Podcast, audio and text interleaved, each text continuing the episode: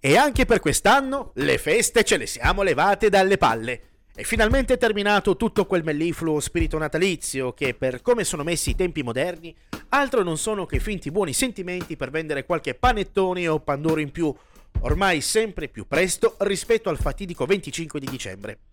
Scandagliamo i primi giorni di questo nuovo anno che ci auguriamo possa essere migliore di quello che ormai ci siamo lasciati alle spalle, con il colon gonfio di cibo, il fegato ribaltato dall'alcol e il tratto digerente che trabocca reflusso acido.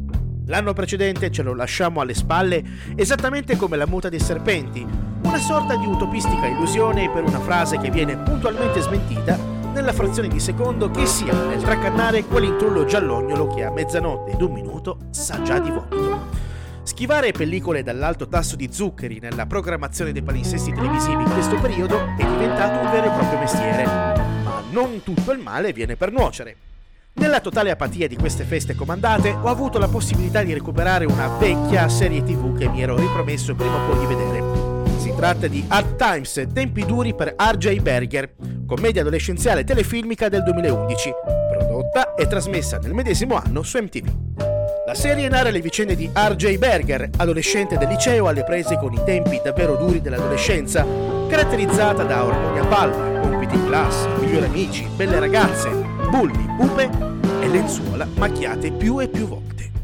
Il giovane RJ è il classico prototipo del secchione, magro e con un paio di occhialoni tondi che gli cadono sul viso. O del nerd, se vi viene il fuoco di Sant'Antonio, nel non leggere per più di due millisecondi qualche parola di estrazione anglofona.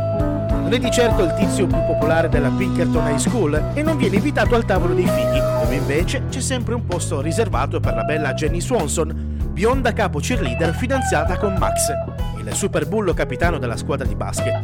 Condivide la sua situazione di pisciatoio del fato insieme al suo migliore amico Miles e a Amy, ragazza dall'aspetto emo che fin dai tempi dell'asilo è perdutamente innamorata e non ricambiata di RJ. Berger non ha che occhi per la bella Jenny e piano piano si accorge di lui. Nel corso di una partita cruciale per il titolo dove un membro della squadra di basket dichiara forfè, rischiando così di decretare la squalifica dell'intera compagine scolastica di pallacanestro, il coach chiama l'occhialuto ed impacciato RJ ad entrare in campo per fare solo presenza. Caso vuole che la palla della partita finisca casualmente nelle sue mani e il ragazzo, spinto dall'incitamento del pubblico presente sugli spalti e dallo sguardo della bella Jenny, tenta il tiro, il quale però finisce amaramente molto fuori dal canestro. Nel mentre, a causa del suo salto, gli si abbassano i calzoncini e il sospensorio, rivelando così a tutta la scuola il suo grosso segreto che da troppo tempo ha tenuto nascosto quel momento in poi per R.J. Berger iniziano una serie di avventure che gli permetteranno di vivere la sua adolescenza e al tempo stesso imparare a diventare uomo. Hard Times è andato in onda su MTV per la durata di due stagioni, all'epoca uno dei punti nevralgici dell'intrattenimento televisivo degli adolescenti al di fuori di internet e dei social network, che stavano iniziando a prendere forma nell'accezione in cui li conosciamo oggi. 2011, anno di messa in onda dello show, MTV stava iniziando a vivere quella crisi che, almeno qui in Italia, l'avrebbe portata a scomparire dai canali in chiaro della televisione, a fare fagotto per trasferirsi nel buche dei canali Sky.